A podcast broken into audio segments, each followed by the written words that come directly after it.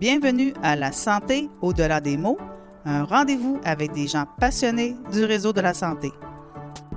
Votre hôte, Jean-Pierre Gagné, lui-même médecin, vous fera partager sa passion pour le domaine et vous fera découvrir une foule d'invités et d'acteurs clés du réseau. Voici votre hôte, le docteur Jean-Pierre Gagné. Bonne écoute! Je reçois cette semaine Dr Luc Gilbert, psychiatre à l'hôpital Sainte-Croix de Drummondville.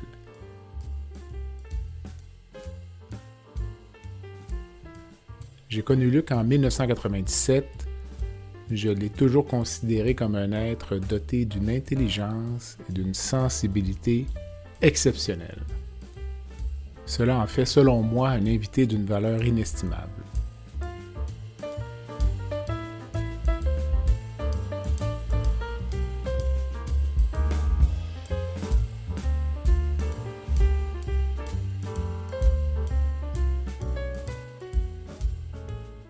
Cette entrevue m'a permis de revoir avec Luc la dépression sous toutes ses coutures et je voulais également surtout revoir avec mon invité l'évaluation du risque suicidaire du point de vue du psychiatre. Lorsqu'un suicide fait la une, il n'est pas rare que l'évaluation du risque suicidaire soit remise en question.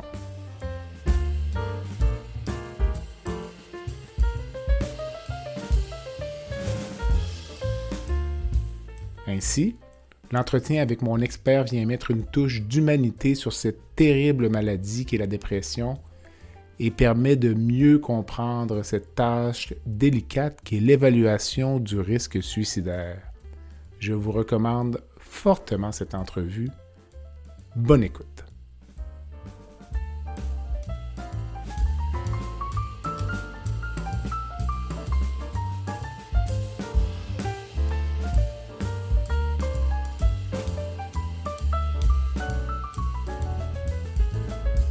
Luc, bon matin. Bon matin. Merci, euh, ben, merci de m'accueillir chez toi au Mont-Saint-Anne et merci d'accepter l'invitation du balado La santé au-delà des mots. Pour des raisons que tu pourrais m'expliquer, j'aime beaucoup faire des entrevues avec les psychiatres. ben, c'est euh, probablement le chirurgien en toi qui euh, découvre quelque part en soi un, goût de découvrir, d'observer, de, de, comprendre les autres. Peut-être. Écoute, mais j'avais adoré mon stage de psychiatrie quand j'étais externe. J'avais fait ça avec un docteur Lambert Tremblay, un mhm. psychiatre de Québec. Euh, qui était peut-être un behavioriste. Est-ce que c'est possible de dire ça? Tout à fait. C'est encore euh, un terme euh, que l'on utilise en, Écoute, c'était fascinant. donc, euh, mais ce qui était plus difficile, c'est qu'on l'observait faire de la consultation l'après-midi, après dîner. Plus difficile. Il y avait un petit lazy boy dans le coin. J'étais assis là, moi. C'était terrible. Écoute, donc on est ici aujourd'hui euh, pour discuter euh, un de ta carrière, puis discuter aussi du suicide, mais un peu du point de vue du psychiatre, mm-hmm. parce que on y reviendra tout à l'heure, mais on a souvent dans les médias la version un peu euh, du point de vue du patient.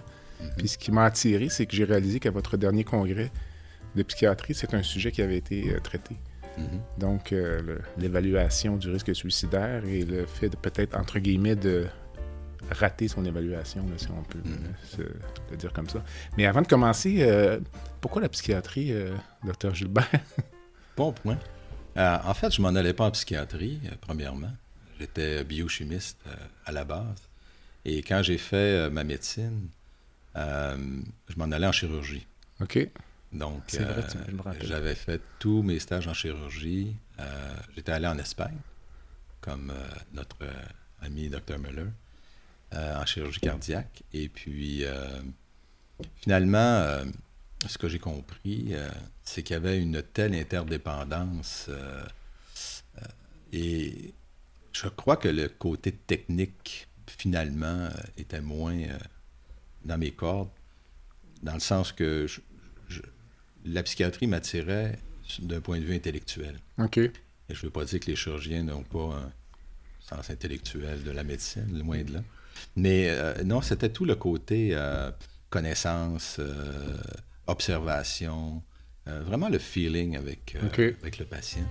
Et, ça, ça, ça a comme, ouais, outrepassé tout le reste. Et puis finalement, j'ai décidé d'aller en psychiatrie, ce que je n'ai pas regretté après, après 30 ans. Et pourquoi Drummondville? Drummondville? À une époque où l'hôpital Sainte-Croix n'était pas le, le plus populaire ou celui avec la meilleure réputation. Tout à fait. Euh, en fait, le département de psychiatrie était euh, moribond, euh, au sens, en plusieurs sens. Il y avait mhm. peu ou pas de services, c'était vraiment très, très limité. Ouais, c'était un défi, c'était un défi très, très intéressant. J'étais jeune, je pense que c'était intéressant pour moi.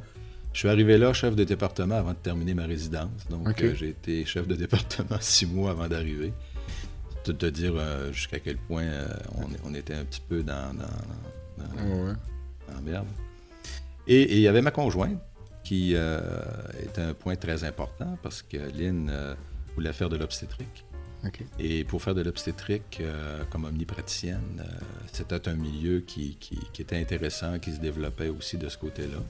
Donc, les deux ensemble, on a, on a décidé donc de s'établir à, Drummondville. L'hôpital n'est plus ce qu'il était là. Ça... Oh que non, oh que non. Ça, les choses ont bien évolué. Puis on en parlera tout à l'heure dans, au niveau de la carrière, mhm. il y a des choses euh, intéressantes. As-tu une devise, un, mantra? Je suis sûr que oui.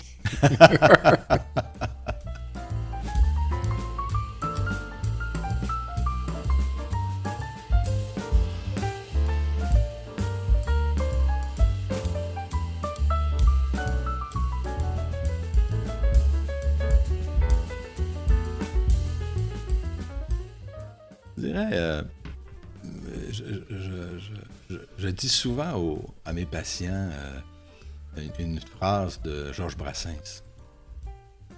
Mourir pour des idées, d'accord, mais de mort lente. Donc, ça, nous rappelle le temps, le temps qui est important, le temps qui est un allié euh, incroyable dans notre vie euh, et, dans, et dans ce que l'on vit aussi. Donc, oui, je, OK, on va se donner du temps, puis peut-être que je serai plus prêt à mourir pour cette idée-là dans six mois, dans deux ans, dans cinq ans. C'est pas un, mantra anti-guerre non plus. c'est le temps. Et, euh, et l'autre, c'est la, le mantra, c'est la, la, curiosité, je te dirais. Toujours rester curieux, toujours.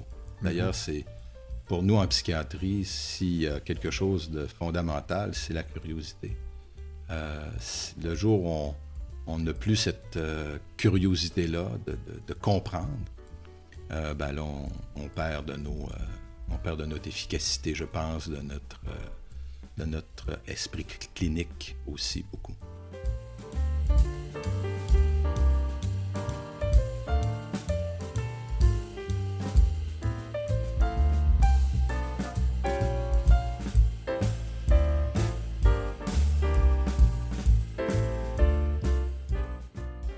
Est-ce que comme psychiatre, on a euh, beaucoup de reconnaissance de la part des patients ou énormément, énormément, énormément. Euh, les gens ont tendance à croire, puis tu sais, je, croise beaucoup de gens qui, euh, se demandent toujours comment je fais pour travailler là-dedans. des collègues au golf qui disent ah mon Dieu, mon Dieu, mais comment vous faites, mm-hmm. etc. Mais mais il y a effectivement beaucoup de gratification. Beaucoup, beaucoup. Beaucoup plus que les gens croient parce que les gens ne parlent pas de ça. Mm-hmm. Euh, c'est certain que quand je croise qu'un patient au centre d'achat, c'est pas le premier à venir me dire bonjour, docteur Gilbert. Exactement. On s'entend. Mais, euh, mais on ne court pas après ça non plus. la reconnaissance, elle est euh, auprès des, patients, elle est dans le bureau. Elle est du fait que nos quatre murs sont, sont, sont là pour préserver cette intimité-là, cette mm-hmm. confidentialité-là. Alors, euh, oui, beaucoup, beaucoup. Parce qu'on a beaucoup de résultats, beaucoup, beaucoup. Beaucoup plus que ce que les gens peuvent euh, le croire. Mm-hmm. Si j'étais neurologue demain matin, ce que je respecte par ailleurs euh, totalement, on a plus de moyens qu'en neurologie. Mm-hmm. Le plus beau souvenir de ta carrière, si ça se raconte, selon les enjeux peut-être de confidentialité. Oui, c'est ça. Moi, je, suis très, je suis très puritain à cet égard-là. Je on pourrait écrire des livres au complet. On pourrait. D'ailleurs, je voyais quelqu'un dernièrement écrire un livre sur ses, euh, sur ses patients. C'était pas un psychiatre, c'est un psychologue. Moi, moi, côté éthique, je suis pas capable. J'ai un profond respect pour ce que les patients me racontent, de sorte que je, je entre collègues, parfois, effectivement, on, se raconte des choses et c'est nécessaire. Des bons coups ou des mauvais coups. Des bons et des mauvais coups. Mm. Mais je te dirais que sur le plan de la carrière, euh, c'est plus ce que l'on a bâti. Ça, ça pour moi, c'est un, un, souvenir euh, extrêmement important parce qu'on est parti de, de, rien. Et aujourd'hui, euh, j'ai pu bâtir avec un tas de gens de grande qualité, des gestionnaires de grande qualité, des, des intervenants aussi, un département qui aujourd'hui possède tous les services qu'on peut offrir à, une clientèle en psychiatrie. Donc, euh, ça a été euh, beaucoup de boulot, mais euh, après 25-30 ans, ça, ça c'est un souvenir pour moi qui est impérissable. Comment est-ce qu'on fait comme psychiatre pour laisser le travail à, la maison? C'est la lourdeur des cas, mmh. mmh. le malheur des gens. Comment on fait pour ne pas porter ça avec nous C'est une bonne question. la fin de semaine? c'est une bonne question. Parfois, certains vont dire qu'il faut être sans cœur. Mais c'est pas vrai. Mhm. On n'est pas sans cœur tant que ça. Euh, je pense qu'il faut euh, avoir une bonne formation. Ça part de là. Ça part de qu'est-ce qu'on euh, qu'est-ce qui nous appartient, qu'est-ce qui ne nous appartient pas. qu'est-ce qu'on peut faire, qu'est-ce qu'on peut ne pas faire. Et, moi, s'il y, a une chose que j'ai toujours respectée, c'est quand je, sors de mon bureau, c'est terminé, peu importe ce qui est arrivé, peu importe ce qui arrivera, c'est terminé. Et peut-être il y en a qui ont des facilités plus grandes que d'autres à le faire. Mais bien sûr que quand il arrive des, traumatismes euh, comme un, patient qui se suicide, euh, c'est sûr que c'est dur de fermer la porte là, quand ça va. Mm. Mais généralement, il euh, faut avoir d'autres activités dans la vie. Mm-hmm. Et ça, quand, quand tu as des activités extérieures, des loisirs, des bons amis, une bonne famille, ça t'occupe amplement pour euh, laisser le travail euh, au bureau. Qu'est-ce que la dépression? On en parle tout le temps? Oui, oui, oui. C'est une bonne question, la dépression. Les gens ont tendance parfois à, mélanger hein, ce qu'est un, euh, burn-out, une dépression. tu sais, une dépression, là, on appelle ça une dépression majeure parce que dans le fond, il n'y a pas de dépression mineure. Hein, il y a une dépression majeure, mais avec différentes intensités, euh, léger, modéré, sévère. Euh, une dépression, là, en bon français, mhm. québécois, c'est un shutdown. OK. Alors, c'est un shutdown neurologique. Donc, c'est un système qui est à plat, euh, qui tombe à plat, et où on retrouve toute une kyrielle de symptômes par exemple, évidemment, une humeur qui est triste, les gens pleurent, ne savent pas nécessairement, puis la plupart du temps, pourquoi ils pleurent. Mhm. Ils sont beaucoup plus émotifs, irritables chez les hommes. Les hommes deviennent beaucoup plus irritables qu'ils pleurent. Euh, et là, après ça, il arrive toute une, série de, de, de, de désordres neuropsychologiques, c'est-à-dire une baisse d'attention, de concentration. Les gens se croient être Alzheimer bien souvent. Euh, ils ont des post-it partout. Euh, donc, euh, il y a aussi une baisse d'intérêt, d'énergie, d'hédonisme aussi, de ressentir le plaisir. il y a aussi des, souvent des problèmes d'insomnie très importants, où là, il y a des réveils fréquents avec une difficulté à s'endormir, des réveils tôt aussi. Il y a des gens qui vont avoir une hypersomnie, c'est-à-dire qu'ils vont beaucoup plus dormir. Ils vont dormir 12, 13, 14 heures par jour. OK. Euh, c'est plus atypique, mais c'est possible aussi. Donc, on sent une baisse d'appétit, une baisse de poids aussi, euh, une réduction de poids. Donc, l'ensemble de ces symptômes-là fait en sorte que quand tu vois le patient, euh, ouf, on, sent que la personne est carrément dans un dysfonctionnement très, très, très, très important. Les gens qui font une dépression vont souvent parler de, la douleur, mais Comment est-ce qu'on pourrait imaginer ou décrire la douleur chez un patient qui a, comme tu le dis, un shutdown neurologique? C'est pas physique. Il n'y a, pas de blessure musculaire ou squelettique. C'est une douleur morale. Hein? Ça a l'air très souffrant. On entend très, les gens très, parler. très souffrant. Ça fait penser aussi des fois aux gens qui font des attaques de panique, qui peut aussi être présent dans certains euh, patients qui font des dépressions majeures. Alors, les gens qui ont expérimenté une attaque de panique, mm-hmm. Moi, j'ai eu plusieurs patients qui ont eu aussi des infarctus. Puis entre les deux, ils préfèrent de loin avoir un infarctus qu'avoir une attaque de panique. Ah ouais. Parce que la sensation euh, de, se sentir étouffé, mourir, est épouvantable.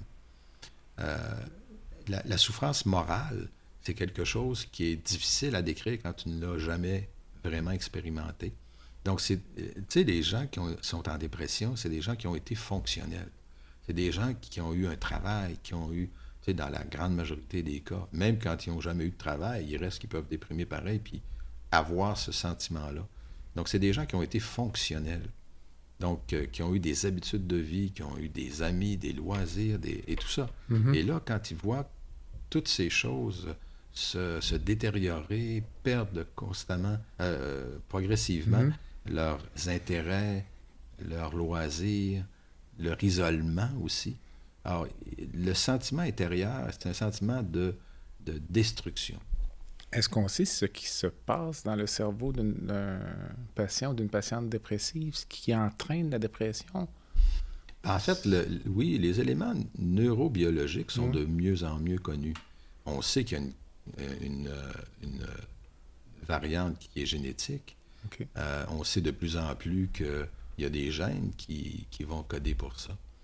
Euh, on sait aussi qu'il y a des neurotransmetteurs qui viennent, euh, justement, quand on parle de shutdown, mm-hmm. on sait qu'il y a des neurotransmetteurs qui vont être moins actifs. de là, l'importance d'avoir, par exemple, certaines molécules, certains antidépresseurs, certaines autres molécules qui ne sont pas des antidépresseurs également, venir aider le cerveau à recharger un peu tous ces neurotransmetteurs-là. Donc, on sait qu'il y a une composante neurobiologique derrière tout ça. Mais il y a aussi toute une composante euh, psychosociale. C'est-à-dire que euh, il y a des gens qui, vont avoir une vie totalement satisfaisante, totalement, et qui tout à coup, bang, et presque du jour au lendemain, mais de façon la plupart du temps insidieuse, vont, vont voir leurs euh, symptômes progresser constamment comme ça. Et il n'y a pas de raison. Puis il y en a d'autres qui vont avoir des crises. Il y a eu des crises, euh, perte d'emploi, euh, problèmes euh, conjugales, mm-hmm. familiales. tu sais, il va y avoir des crises qui vont venir être des éléments qu'on appelle déclencheurs. OK. En tout début d'entrevue, tu as fait référence à l'épuisement professionnel. Oui. Quelle différence fais-tu entre les deux? Ben, il y a, d'abord l'intensité des symptômes, bien sûr, euh, la diversité des symptômes également. Et le fait aussi que dans le trouble d'adaptation, le burn-out, qu'on appelle en anglais, mais c'est le trouble d'adaptation, il y a une cause bien identifiée où on retrouve souvent, par exemple, c'est un exemple, euh, un, conflit au travail. Hein. Alors, au travail, là, euh, ça va pas bien, il y a de la tension, il y a, de l'humiliation, il y a toutes sortes d'enjeux. Et là, euh, qu'est-ce, qui se passe? Ben là, les gens deviennent de plus en plus tendus, plus anxieux, de moins en moins intéressés à, la production au travail. À et, ce qui arrive, ben on, mettons, on le, met en, arrêt de travail pour un mois et les choses s'améliorent rapidement. Parce qu'on a, on l'a extrait du milieu conflictuel. C'est plus facile à traiter. C'est beaucoup plus facile à traiter. On traite le stresseur. Oui, c'est ça. Hein? On traite, on, on essaie d'enlever l'élément stresseur. Et, mais on n'a pas toute la kyrielle de symptômes dont, on s'est parlé tout à l'heure. Oui, il peut y avoir un peu d'insomnie parce que, bon, les gens euh, ruminent, ruminent, ruminent le conflit au travail ou ruminent, ruminent le, conflit conjugal, par exemple. Mais une fois qu'on retire cet enjeu-là, bien évidemment, on a une amélioration progressive. Et, on n'a pas non plus nécessairement besoin de, pharmacothérapie à ce moment-là. On est, on est moins dans le shutdown neurologique dont je parlais tout à l'heure. Lorsque tu évalues un patient dépressif, est-ce que tu es toujours en train d'évaluer un risque suicidaire ou mm-hmm. il y a une catégorie de patients que ce n'est pas un enjeu comme tel? On évalue toujours le risque suicidaire chez tous les patients qui rentrent dans mon bureau. Peu importe le diagnostic? Peu importe le diagnostic. OK. La raison je l'évalue, je m'excuse, mais de façon, comment dire, euh, proactive ou parfois indirecte? Les deux. OK. Les deux. c'est sûr qu'il y a des, éléments qui viennent nous amener progressivement à évaluer ça. Mais je te dirais que plus souvent qu'autrement, c'est proactif. La raison est simple, c'est que les idées suicidaires versus quand on parle de risque suicidaire, on peut parler euh, d'idéation passive de mort. Des gens qui disent Bah, écoute, euh, si je me réveillerais pas, ce serait pas si pire que ça. Mm-hmm. Mais ils n'ont pas nécessairement de plan ou de projet lié à ces idées suicidaires-là. Donc, ces gens-là sont, pour moi, tout aussi euh, problématiques, si on veut, dans, dans, ce, dans ce qui est l'espoir, hein, dans ce qui est l'importance qu'ils vont donner à se prendre en main puis à, faire quelque chose pour se sortir de leur euh, crise euh, qu'ils vivent actuellement. Puis aussi, c'est que les, idées suicidaires, le risque suicidaire peut être présent dans toute une kyrielle de pathologies.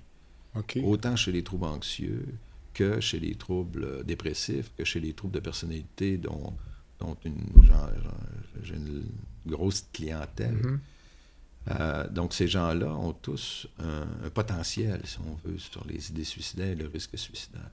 Donc, euh, le risque suicidaire doit être évalué systématiquement. le, patient anxieux qui passerait à l'acte, mhm. est-ce qu'il va devoir passer par une phase dépressive ou...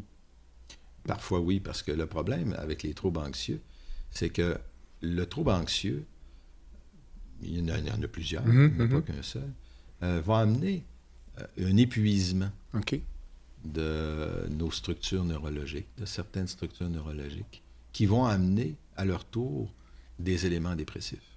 Et ça, c'est très, très, très bien connu là, euh, dans, la littérature neuropsychiatrique. Donc, on, retrouve des lésions chez des gens anxieux de façon aiguë, chronique, et qui vont laisser des stigmates, qui vont amener des éléments dépressifs. Donc, c'est ça l'importance aussi de traiter les troubles anxieux rapidement pour ne pas justement avoir cette comorbidité-là éventuellement qui vont euh, euh, culminer vers de la dépression. Puis les troubles anxieux peuvent avoir des idées suicidaires aussi parce qu'avoir des attaques de panique euh, 3, 4, 5 fois par jour, 7 jours par semaine, ça devient invivable. invivable. Le trouble d'anxiété généralisée, ben, c'est quelqu'un qui, qui n'est qui, pas capable d'envoyer ses, enfants euh, dans des sorties euh, scolaires, qui n'est pas capable de prendre l'avion, qui n'est pas capable de, de, se sécuriser, parce que c'est des gens qui sont allergiques à l'incertitude. Alors, tout ce qui est incertitude, alors ça devient très lourd avec le temps. Et, ces gens-là aussi peuvent développer un, une écœurantite aiguë qui peut culminer vers des idées suicidaires. Donc, la, la toutes les pathologies, nous autres, on est obligés de, revoir le risque suicidaire euh, régulièrement. Puis dans mon bureau, tous les jours, j'ai des gens suicidaires. Tous, tous, tous, tous les jours. OK. Mais euh, lorsque tu évalues, est-ce qu'il y a des patients qui sont insultés de réaliser que tu es en train de les questionner jamais. sur un risque suicidaire? Jamais. Donc, ça les confronte, je sais pas. Jamais, jamais, jamais. Ça ne m'est jamais arrivé. C'est un je te dirais, plus souvent un soulagement pour eux de dire Ah, OK, je, je peux en parler. là. Il y a quelqu'un qui, qui s'intéresse à ça. Et non, je n'ai jamais, jamais senti ça. Jamais, jamais, jamais. Comment pour d'autres, pour d'autres symptômes, oui. si je leur demande Avez-vous des hallucinations? Ah, Ça, c'est insultant, plus. Oui, parce que si c'est quelqu'un qui est là pour un trouble anxieux ou euh, une dépression, euh, ils vont faire euh, ben, euh, non. Qu'est-ce que c'est que ça? Aucun rapport. Je vois pas de bébite, là, mm ces genres de trucs. ça, ça, ouais. Mais, mais, pas, mais pas pour les idées de mort. Comment ça s'évalue un risque suicidaire? Ouais. Donc, d'un point de vue d'un psychiatre. C'est un art, je te dirais, en partant. Dans le sens que, quand je dis un art, c'est que ça demande un contact humain. Sans le contact humain, euh, n'importe quel robot pourrait faire ça. Tu pourrais le faire sur l'ordinateur avec un programme. Euh, alors, l'important, c'est de créer un contact humain. Et à partir de ce contact humain-là, c'est là que tu vas chercher au niveau de notre interaction thérapeutique des éléments qui, en d'autres temps, ne sont pas sur une feuille de papier avec un, protocole bien établi, code vert, code jaune, code rouge, que les intervenants, par exemple, utilisent là, dans les CLSC, dans, euh, dans les hôpitaux, etc. Euh, en psychiatrie, moi, ce que j'enseigne aussi à mes étudiants, c'est d'avoir ce contact qui va nous permettre de sentir la personne, qui va la mettre aussi en, en, confiance et, qui, où on va pouvoir extraire les informations qui vont être pertinentes.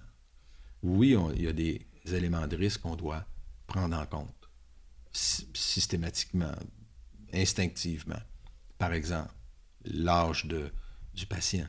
On sait très bien qu'entre 15 et 29 ans, euh, c'est beaucoup plus fragile et 55 ans et plus. Euh, le fait que la personne soit seule ou en couple ou avec des enfants, ça aussi, le, fait d'être seul, c'est un élément euh, important.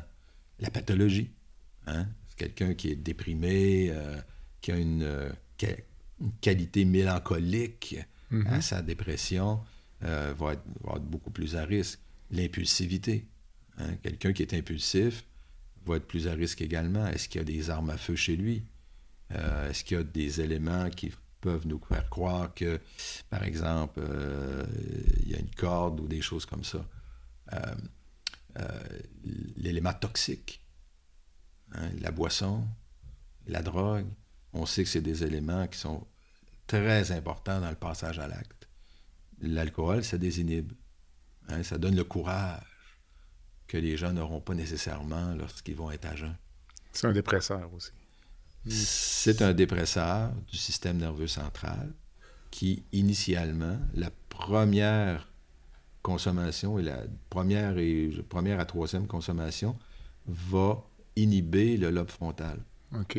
Mais le lobe frontal, c'est un inhibiteur. Donc, si on inhibe un inhibiteur, on devient plus impulsif. On devient plus impulsif, on se désinhibe à ce moment-là. Donc, ce qui nous paraissait auparavant infaisable, ben là, ça nous paraît euh, tout à coup réalisable. Alors, c'est pour ça que les premières consommations d'alcool sont très dangereuses parce que ça désinhibe. Le genre, homme, femme? Et le fait d'être un homme, beaucoup Dans quelle proportion de... Deux pour. Deux, pour un? Deux pour. Euh, trois pour. En fait, c'est 60 de, des deux tiers, c'est des hommes. Le tiers, c'est des femmes. Plus de tentatives ou plus de succès? Beaucoup plus de succès. Beaucoup plus de tentatives chez les femmes. Les moyens sont plus létals. Par exemple, tu sais, on, parle aux États-Unis des homicides, puis du contrôle des armes à feu et tout ça. Euh, quand on regarde des statistiques aux États-Unis, on regarde des armes à feu, 66% des décès liés aux armes à feu, c'est le suicide. OK. Plus que les tueries de masse. Beaucoup plus. Bon, mm-hmm. non, tous les, les, décès reliés aux armes à feu, euh, de masse, etc., euh, homicides, euh, tout ça, c'est à, peine le tiers. Le deux tiers, c'est des suicides liés à l'arme à feu. Donc, il se tue beaucoup plus de gens aux États-Unis de suicides avec l'arme à feu que de toute autre raison. Hmm. Tu as parlé de la mélancolie. Qu'est-ce que la mélancolie? Je trouve que c'est un beau mot d'abord. il y, a des, il y a des gens qui se disent un peu mélancoliques, qui ne seront jamais je, Dépressif, est-ce que c'est vrai? Je préfère qu'il soit nostalgique que mélancolique. OK. Mais la, mélancolie, c'est la sévérité euh, la plus importante de la dépression. La mélancolie, c'est euh, on, est presque, on est presque à la psychose, là. OK, OK. au nihilisme, là. La mélancolie, il n'y a plus rien. Il n'y a plus d'émotion. OK, donc ce n'est pas un état d'âme de monsieur, madame, tout le monde qui vont se dire mélancolique au long cours. C'est un mauvais usage du terme. À mon avis, à moi, oui. Mais en psychiatrie, la mélancolie, c'est, c'est vraiment une dépression très, très, très, très, très sévère. Euh, une dépression sèche, qu'on appelle. OK. Parce que les gens ne pleurent plus. Hein. Ils n'ont plus l'énergie non plus. Alors, c'est... Et, souvent, euh, bah, en tout cas, on peut être pour, on peut être contre, mais la sismothérapie est, clairement indiquée dans ce genre de, thérapie, de dépression-là. hmm. avec un résultat tout à fait spectaculaire. Ben, je me rappelle, moi, quand j'ai commencé à travailler à Drummondville, je n'avais jamais été exposé à la sismothérapie, qui avait une très mauvaise réputation, qui l'a encore, je pense. Qui l'a encore, parce qu'il y a des groupes d'intérêt qui s'opposent à ça, mais c'est un bon traitement. C'est un excellent traitement quand c'est bien administré, quand c'est bien ciblé. Alors, mm. c'est sûr que si demain matin, je te donnais de la simothérapie, je suis persuadé, à moins d'avis contraire, que ça ne ferait pas grand-chose. tu parlais tout à l'heure de l'importance d'établir un lien avec le patient. Donc, moi, Jean-Pierre Gagné, je suis couché à l'hôpital Sainte-Croix de Drummondville. Tu ne m'as jamais vu. Mm-hmm. J'ai été amené par ma conjointe. Mm-hmm. Jean-Pierre est, déprimé, euh, donc ça ne fonctionne plus. Comment peux-tu, dans une même consultation, établir ce contact-là, hmm. évaluer le risque suicidaire? On ne s'est jamais vu. Euh, c'est difficile. C'est sûr que. C'est là que tu dis que c'est un art. Oui, c'est ça. C'est là. C'est là que c'est un art parce que, comme je disais tout à l'heure, tous les facteurs de risque que je viens d'identifier ne, ne, remplaceront jamais le, feeling. Hein? L'instinct. Quand ça fait, euh, c'est sûr que ça fait 10 euh, ans, 20 ans, 30 ans que tu fais ça, en quelques minutes, je sais ah à qui j'ai affaire. OK. Est-ce que je pourrais te mentir ou tu serais capable de... Tu pourrais me mentir, mais ce serait quand même assez difficile. OK. Assez difficile. Premièrement, il y a les... Bien sûr, il y a les informations collatérales mm-hmm. qui sont importantes. Euh, mais, mais, mais il, y a, il y a ce contact. Tu peux en échapper. Je pense que personne, personne, personne ne peut euh, dire qu'ils n'échapperont jamais personne. C'est impossible. Mais, euh, Puis, si je suis pas sûr, hmm. je vais te revoir. Mais je vais te revoir dans un espace-temps qui est très court. Soit je vais t'hospitaliser, soit je vais te revoir au bureau de façon très, très rapide, euh, si j'ai un doute. Mais on a le droit au doute. D'ailleurs, le doute est essentiel. Surtout nous autres en sciences, en médecine, si on ne doute pas, on est dangereux. Donc, le doute est important. Il faut, il faut pouvoir douter pour que tu puisses te questionner, puis euh, remettre les choses en perspective si, c'est nécessaire. Donc, euh, il y, a ce feeling-là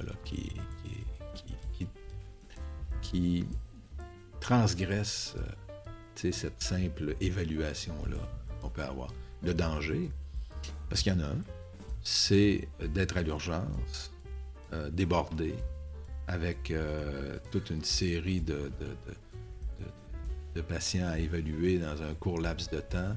Euh, c'est ça le danger. Le danger, c'est de ne pas te donner le temps, la qualité pour évaluer le patient. C'est ça le danger.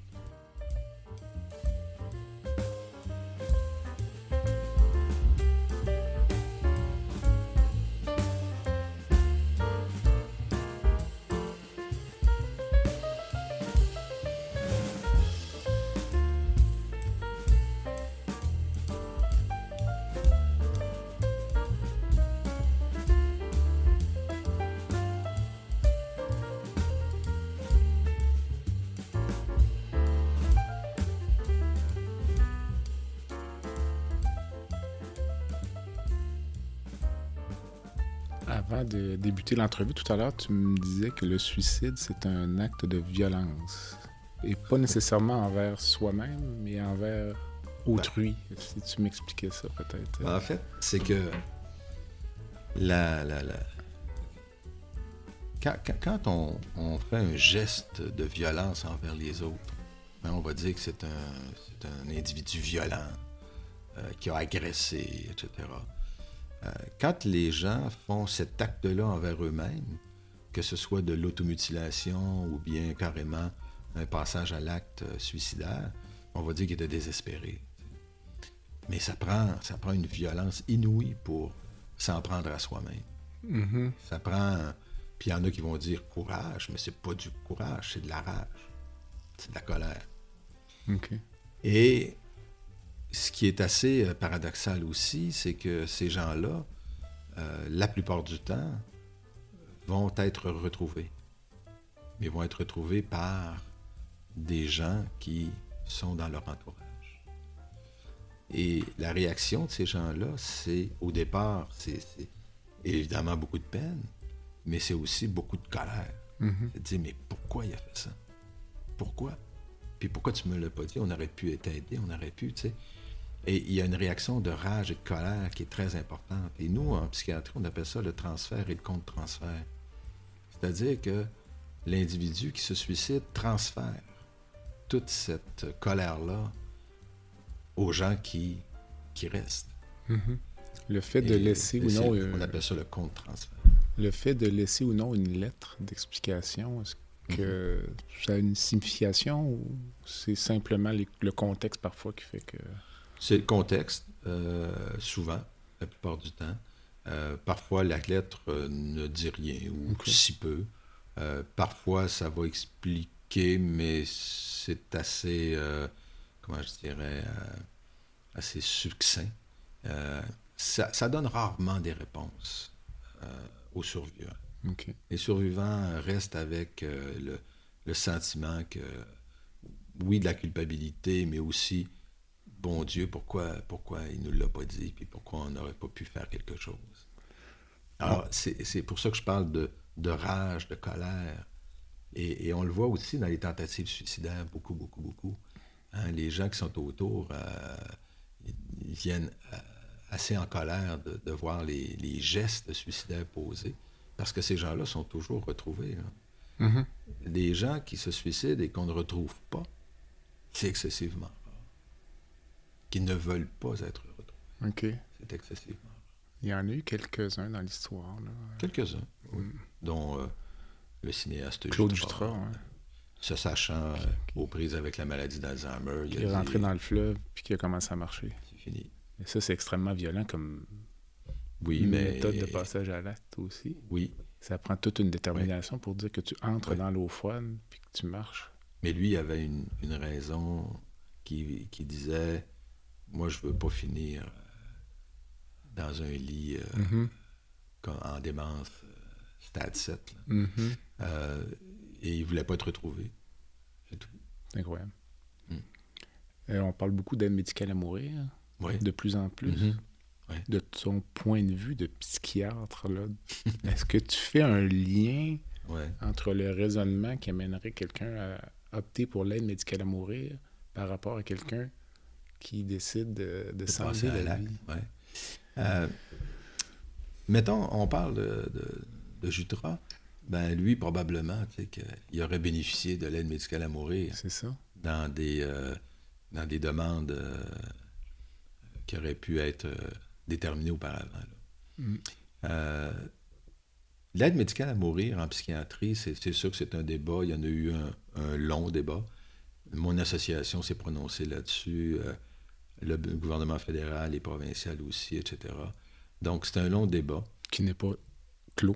Pas du tout, non. Parce que là, on parle de l'aide médicale à mourir pour les enfants. donc, euh, Oui, c'est ça. Donc, euh, hmm. on, est euh, en psychiatrie. moi, ça fait 30 ans que je pratique. Et, et, je pourrais te dire qu'en 30 ans, j'en ai vu des milliers des milliers de patients. Là.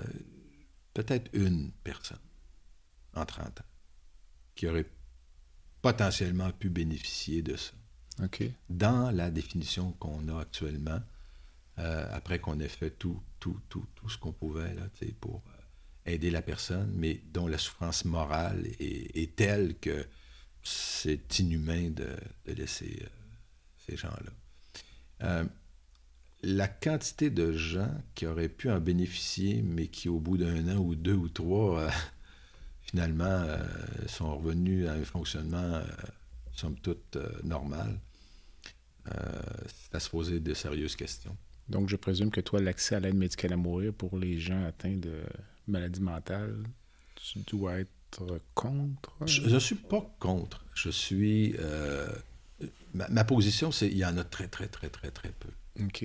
C'est ça la définition. De, ma, ma, position. OK si on compare à, la maladie d'Alzheimer, par exemple, ou à une démence, euh, où tu as des dispositions euh, que tu peux faire avant de, tomber dans un état comme celui-là, ou dans les maladies physiques très débilitantes et à, pronostic très réservé, c'est totalement autre chose dans ma tête à moi en termes de nombre.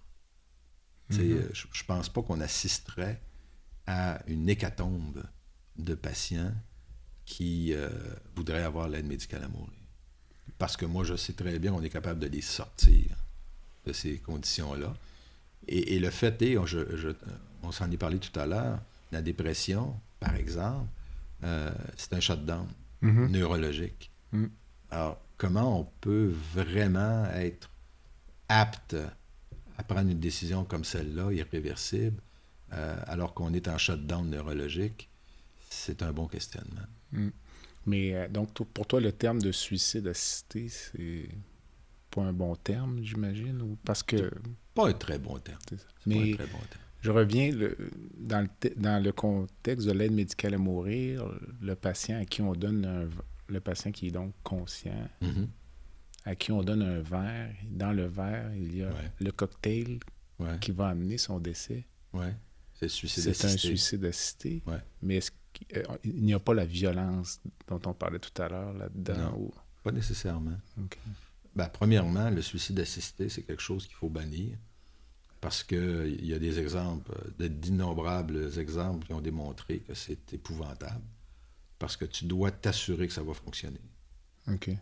Et il y a eu des cas épouvantables en Oregon notamment où les gens convulsaient, euh, et ne décédait pas, mais était dans d'immenses souffrances, etc. Euh, ce qui a été démontré euh, éthiquement parlant, c'est l'aide médicale à mourir. C'est-à-dire que c'est le clinicien qui s'assure avec trois médicaments différents que le patient, un, ne souffrira pas, deux, ne se ratera pas. Et se rater, c'est épouvantable.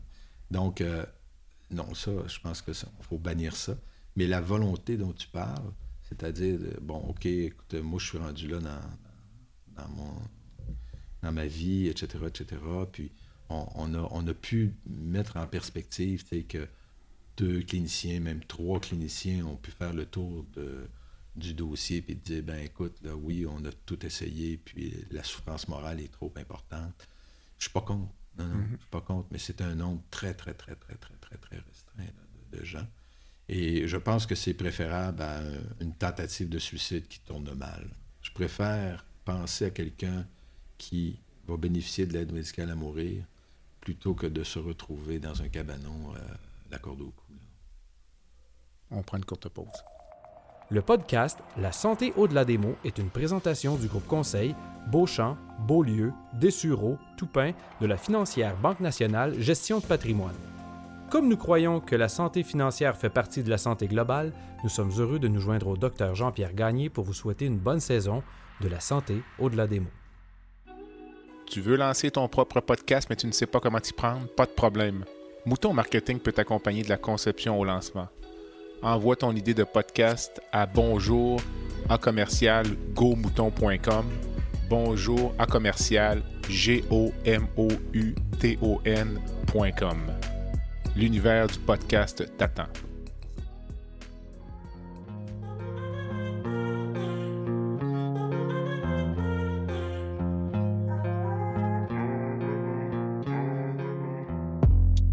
Visitez le site web du balado à www.baladosanté.ca au b a l a d o s a n t e.ca.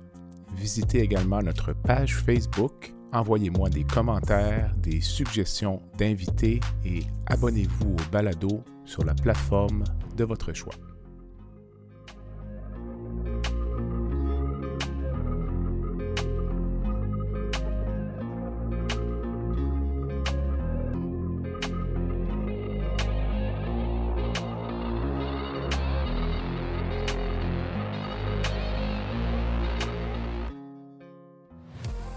Il n'est pas rare qu'un suicide fasse la une, euh, donc euh, malheureusement. Ça arrive trop souvent et il n'est pas rare non plus que les médias rapportent le fait que le patient avait consulté dans une urgence, avait été libéré. Ça sous-entend, j'ai l'impression qu'en filigrane, il y a toujours l'espèce de petit message de dire hum, le risque suicidaire avait été mal évalué. Euh, donc, euh, je ne sais pas si tu perçois ça d'abord de ton côté quand tu lis les, dépêches. Euh? Ben, c'est sûr que nous, les dépêches, on les lit avec une lecture bien différente. parce que parce que c'est un peu comme quand on écoute Stat, tu sais. Mm-hmm. Moi, je suis pas capable d'écouter ça. Ben moi, je ne l'écoute pas non plus. Pas capable. Mais il paraît que c'est pareil pour les avocats qui écoutent des émissions juridiques. Donc, on ne fait pas bande à part. Exactement. Puis, euh, c'est normal que dans une dépêche, c'est une dépêche, donc euh, le journaliste la journaliste a un point de, presse et tout ça. Euh, le, problème dans tout ça, c'est qu'on ne peut jamais, nous, de, de, notre côté à nous, que je parle de l'établissement, des, psychiatres, des médecins, on, ne peut jamais donner quelque information que ce soit. Mm-hmm. Jamais. Alors, ça laisse euh, supposer tout le temps qu'on on est, euh, c'est secret, tout ça. Mais de par la confidentialité médicale, des mm-hmm. dossiers, etc., on ne peut pas commenter quoi que ce soit. Donc, euh, l'information est, par le fait même, incomplète. On n'a pas ce qui s'est passé de l'autre côté, puis on ne saura pas tant qu'il n'y aura pas, par exemple, une enquête du coroner ou des choses comme ça. Donc, c'est certain qu'avec une manchette comme celle-là, ben, nous, euh, le premier réflexe, c'est on ne sait pas tout. Et puis, on ne sait pas comment ça s'est passé, on ne sait pas quelle évaluation il y a eu, etc. Mm-hmm. Et on ne sait pas non plus qu'est-ce qui s'est passé dans la vie du patient. Tu sais, parfois, euh, euh, par exemple, c'est seulement un exemple, mais entre l'évaluation et le suicide, il peut s'être passé 24, 48, 72 heures. Euh, et qu'est-ce qui s'est passé dans cet euh, intermède-là? On ne le sait pas. Euh, par exemple, quand nous, on évalue un risque suicidaire, on regarde la dangerosité immédiate. C'est quoi immédiat? Immédiat, là, c'est dans les heures qui suivent. Hein?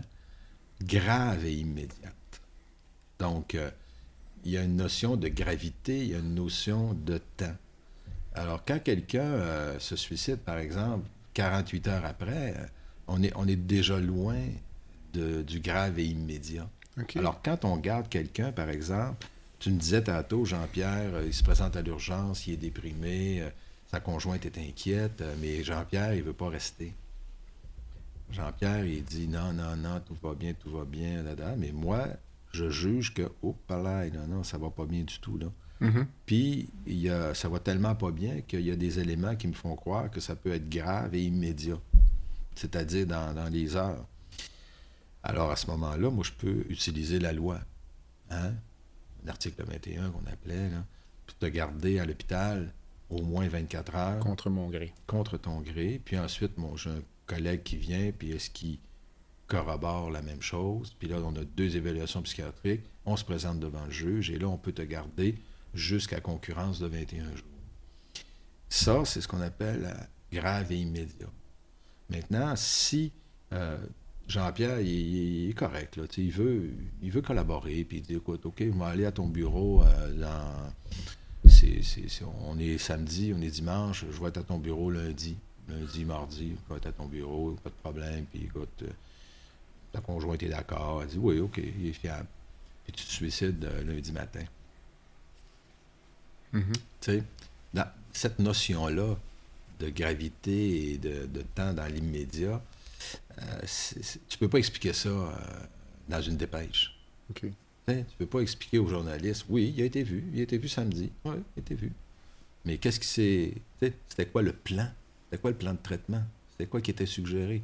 Alors, c'est un exemple parmi tant d'autres où euh, c'est très, très difficile. moi, j'ai participé à des, à des enquêtes du coroner, des journées entières. J'ai participé aussi à des autopsies de suicide, euh, où on a fait des rapports là, de, de 15-20 pages de ce qui s'est passé. Une autopsie, là, vraiment. Euh, Une autopsie psychiatrique. Psychiatrique, OK. Qu'est-ce qui s'est passé avant, pendant, après, puis, tu sais. Et puis, euh, c'est toujours assez complexe. C'est jamais. Euh, quand on voit des dépêches comme ça, ça semble tellement simple. Ils ont mal fait le job, ils s'est suicidé. C'est le genre de truc. Alors, c'est pas si simple que ça. Je, je, pense par exemple à, une dépêche qui, est assez récente. La jeune fille à Sherbrooke, là, euh, qui a été hospitalisée à Sherbrooke, qui a été ensuite chez ses parents à Montréal, puis qui s'est tirée en bas du, 16, 17e étage, je ne sais plus mhm. exactement. Euh, mais on ne sait rien, mais on ne sait pas euh, c'est quoi le contexte dans tout ça? Mhm. Alors, c'est difficile de de, formuler une opinion sur ça. Peut-être que le médecin a fait un job de, de marre, comme on dit. C'est possible, il était dans le jus, euh, ça a été fait trop rapidement, il n'a peut-être pas été assez, assez d'acuité sur son évaluation. Tout ça, c'est possible. Mais moi, ce que j'ai comme réaction quand je vois ça dans la presse, c'est ah, écoute, on sait tellement rien. Mm-hmm. On sait tellement rien. Mais donc, le, on peut avoir consulté à l'urgence, euh, être vu par un médecin spécialiste en psychiatrie pendant une entrevue qui va durer, je sais pas, une trentaine de minutes. Bon, une heure. Une heure. Oui, 30 minutes. Être libéré, puis s'enlever la vie dans la journée qui suit. Puis le travail peut avoir quand même Tout à été fait. très bien fait. Absolument. C'est ça. Absolument. Euh, Parce que il peut s'être pensé à autre chose aussi. C'est ça. Est-ce qu'il y a eu une rupture entre-temps? Ça m'est déjà arrivé, moi. Euh, j'ai perdu trois patients dans ma carrière. Trois de trop. Mm-hmm. Mais sur des milliers, tu me dis, ouais, c'est pas si pire, mais. Puis, une de celles-là, euh, il y avait une rupture entre les deux. Entre l'évaluation. Une rupture amoureuse. Oui. Entre, le moment où il y a eu l'évaluation, puis le moment où elle est passée à l'acte, cette personne-là, il y a eu une rupture amoureuse. Mais ça, euh, personne ne peut le, peut le prédire. Euh, mm-hmm. C'était pas annoncé, c'était pas. Alors, tu sais, euh, il, peut arriver toutes sortes de choses entre les deux, puis on, on ne peut jamais être sûr à 100% quand on libère quelqu'un. Jamais comment est-ce qu'un psychiatre vit le fait d'avoir, et je vais mettre des guillemets, mhm. d'avoir manqué son évaluation. Oui, c'est ça. Au point de vue personnel, donc tu disais que c'est trop de trop, mais comment on vit avec ça? Ben, tu sais, c'est, euh, comme je disais tout à l'heure, euh, le doute, c'est important. On ne parle pas du doute du, euh, de mm. celui qui, qui, qui, doute de tout. Mm. On n'en parlera pas, la pandémie nous a assez de montrer. mais le doute euh, scientifique, c'est un doute nécessaire. C'est le doute qui va nous amener à, s'améliorer, à corriger des choses, à, ne pas prendre tout pour acquis. Mm-hmm. Alors, c'est sûr que quand arrive euh, un, suicide comme ça, oui, c'est sûr, il y a un doute qui te dit écoute, tu reviens, tu reviens dans, ce qui s'est fait auparavant, tu révises tes notes. Et là, tu dis bon, est-ce que qu'est-ce que j'ai manqué? Euh, Et la plupart du temps, en tout cas, moi, ça ne m'est pas arrivé souvent, heureusement, mais euh, tu dis, ben, je ne sais pas ce qui m'a manqué. OK. Je ne le sais pas. Euh, des fois, tu dis, ben ouais, peut-être que j'aurais pu aller un peu plus loin là-dessus. Maintenant, euh, c'est sûr qu'il reste un goût amer. Puis je pense que pour, pour mes collègues, c'est pareil. J'ai des collègues qui ont, qui ont, perdu des patients. Et puis c'est la même chose, c'est la même démarche. C'est de dire, ouais, OK, mais, mais il te reste un sentiment amer. Tu sais, nous, on travaille avec des humains. On travaille avec du monde. Euh, tu sais, c'est pas un char, là. Il y, y, a toutes sortes d'impondérables dans tout ça. Mm-hmm. Mais surtout, il y a un contact humain. Il y a un contact, il y a un lien thérapeutique. Et tant et aussi longtemps que le lien thérapeutique est présent, je pense qu'on est capable de, faire de, grandes choses quand on perd le lien thérapeutique, c'est là que, malheureusement, il se passe. Est-ce qu'il y a de la culpabilité aussi? Certainement un peu. Certainement un peu. Euh, parce que tu ne peux pas être insensible à ça. Mais euh, je, pense qu'on est aussi euh, dans, un milieu, comme je te disais tout à l'heure, tous les jours, je côtoie les, des risques suicidaires. Tous les mhm. jours, je côtoie des gens qui sont en détresse, en souffrance. Alors, euh, on ne peut pas se laisser envahir par la culpabilité à chaque, euh, à chaque fois qu'un patient ne répond pas exactement à ce que l'on prévoit. Un peu comme vous autres en chirurgie, la même chose. Ça doit être chirurgical, ça n'a pas toujours l'évolution voulue. Non. Tu beau l'enlever, le morceau, mais ça ne veut pas dire que ça va régler tous les, tous les symptômes. Euh, nous, nous c'est la même chose. je pense qu'on développe un mécanisme où notre empathie euh, est, très aiguë. mais notre sympathie prend un, rôle beaucoup moins important. Tu parlais tout à l'heure du fait qu'évaluer un risque suicidaire, c'est un art. Mm. Quand tu regardes la qualité d'évaluation que tu faisais il y a 30 ans par rapport à ce que tu fais aujourd'hui, mm-hmm. Trouves-tu que tu es un univers ou finalement tu étais déjà quand même assez bon en commençant, disons? J'étais dans le Parce que ça doit être difficile, j'imagine. Dans le top. Un jeune médecin qui a à peine 30 ans qui se retrouve. Euh, c'est difficile au début. C'est la première fois. C'est c'est sûr que nous, on a une résidence qui dure 5 ans. On en voit beaucoup de patients. On en mm-hmm. voit beaucoup, beaucoup. Euh, donc, quand on commence, je pense que la, très grande majorité des, jeunes psychiatres qui commencent ont, je pense, un, un très bon background. Mais il reste que quand, quand, c'est toi qui signes les, la première fois, la première fois tu as, un petit, euh, un petit pincement. À dire, ben là, oups, OK, c'est parti. Et euh, puis, puis, bon, le, feu roulant étant ce qu'il est, euh, à ta question, dans le fond, est-ce que je suis meilleur maintenant? Tu sais, je, je, vais ramener ce qu'un un patron cardiologue me disait quand je faisais mes stages en cardiologie au Sherbrooke Hospital à, Sherbrooke, euh, un jour, j'ai posé la même question par rapport à une dame qui est quand même euh, relativement jeune, qui avait fait un infarctus. J'ai demandé euh, est-ce que, est que vous êtes meilleur? Ouais. Parce qu'il y avait quand même probablement 25-30 ans de pratique déjà à cette époque-là. Il m'a dit écoute, plus ça va, puis plus, plus je suis insécure. Ah ouais? Je dis, ah ouais? Je dis, ben oui, parce que plus j'avance, plus je vois des cas atypiques. OK. Et puis, plus je vois des cas atypiques, plus je me dis, bon Dieu, euh, ouais, celle-là, je l'aurais peut-être manqué il y, a, il y a quelques années. OK. fait que ça m'est toujours resté euh, avec euh, dire, ben, il faut rester rigoureux. Mm-hmm. Hein? Faut pas juste se fier à notre feeling puis à notre expérience. Même si c'est important. Mais il faut rester rigoureux. Puis ça, rester rigoureux, c'est probablement en médecine là, un, un des éléments les plus, les plus difficiles parce que euh, ben, euh, tu as tendance à te fier sur ton expérience, puis euh, des fois à, dire oh, c'est pas si pire que ça. Mm-hmm. Il faut rester rigoureux. Donc, en ce sens-là, est-ce que je suis meilleur maintenant? Tant que mon, mon lien thérapeutique et ma relation thérapeutique va rester importante, je pense que je suis meilleur que j'ai. Est-ce que le fait d'avoir, encore une fois, j'utilise euh, les guillemets, d'avoir manqué l'évaluation d'un risque suicidaire peut avoir comme impact chez le clinicien euh, conséquences, euh, ne serait-ce que soi-même faire une dépression, prendre un arrêt de travail, un congé de maladie. Là, oui, oui, oui, oui, tout à fait. Si je peux penser que oui. Là. Oui, oui, oui, tout à fait. Euh, parce qu'en chirurgie, on voit la même chose. Parfois, Là, des jeunes médecins en début de carrière qui ont une grosse complication. Chez des jeunes patients, parfois, c'est catastrophique. Oui. C'est sûr, moi, j'ai, j'ai, dans ma clientèle, j'ai plusieurs médecins. OK. Euh, psychiatres aussi. Euh, tu sais, euh, oui, effectivement, c'est des gens qui peuvent s'avérer à un moment donné de leur vie plus fragiles, plus vulnérables à euh, des événements comme ceux-là.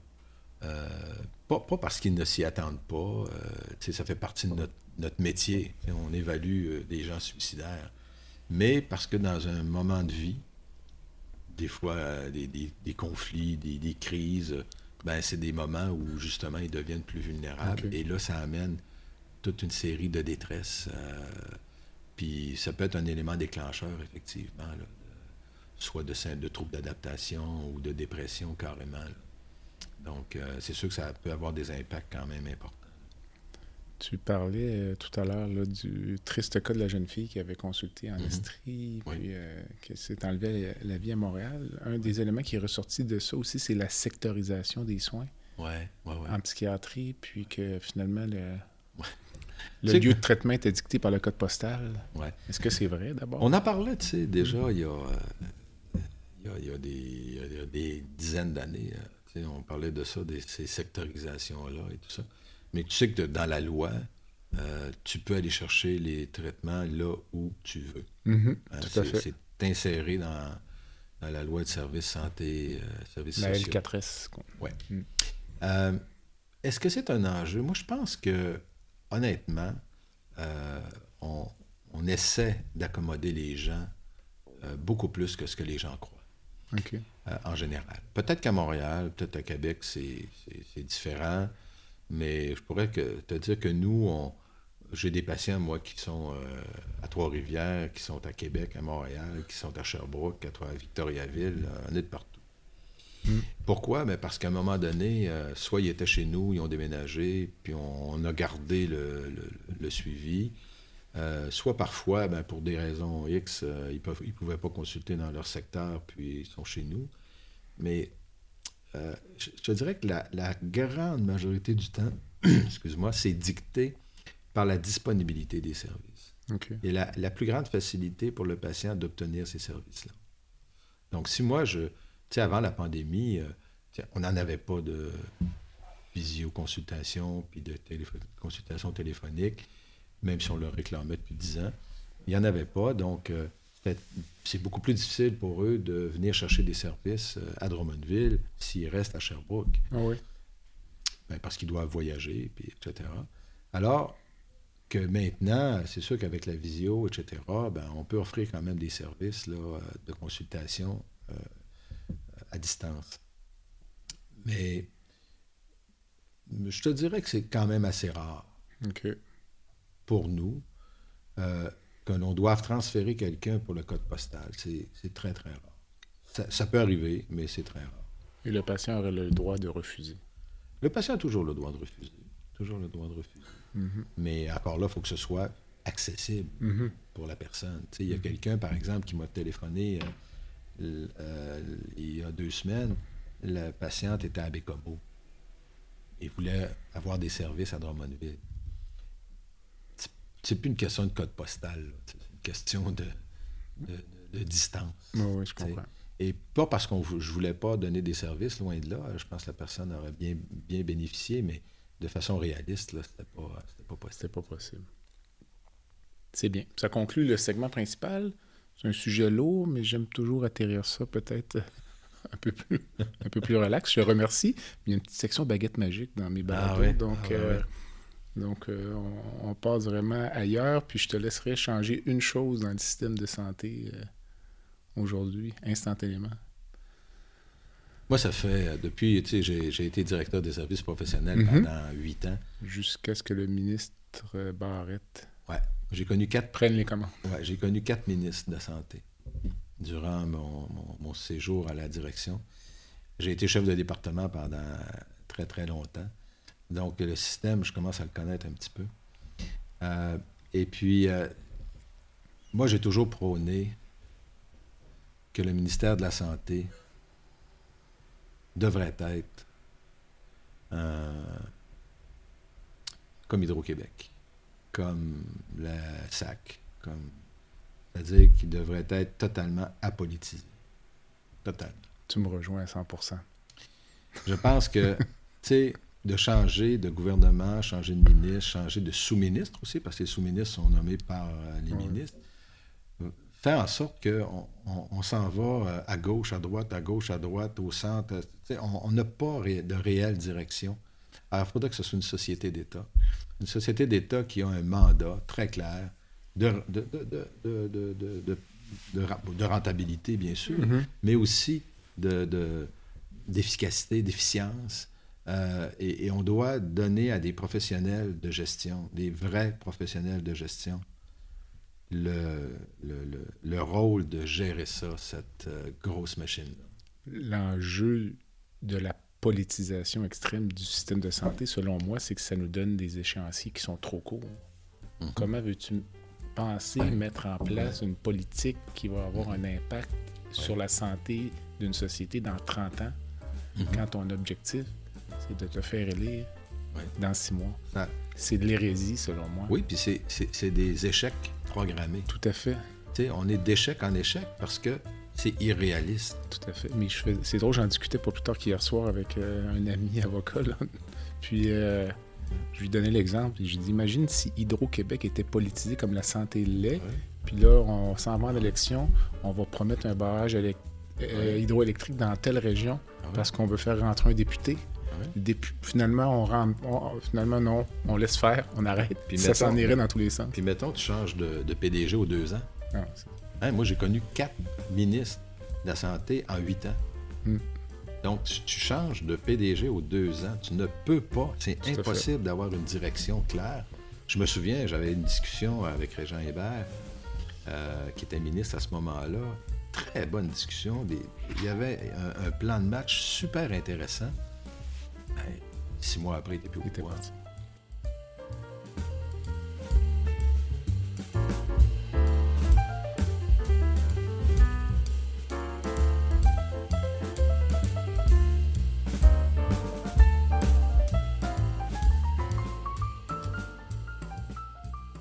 si tu pouvais rencontrer une personne dans le monde, vivante ou décédée?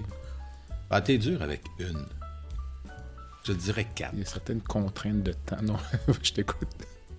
Darwin, pour sa capacité incroyable d'observation, qui a mené à quelque chose d'absolument incroyable.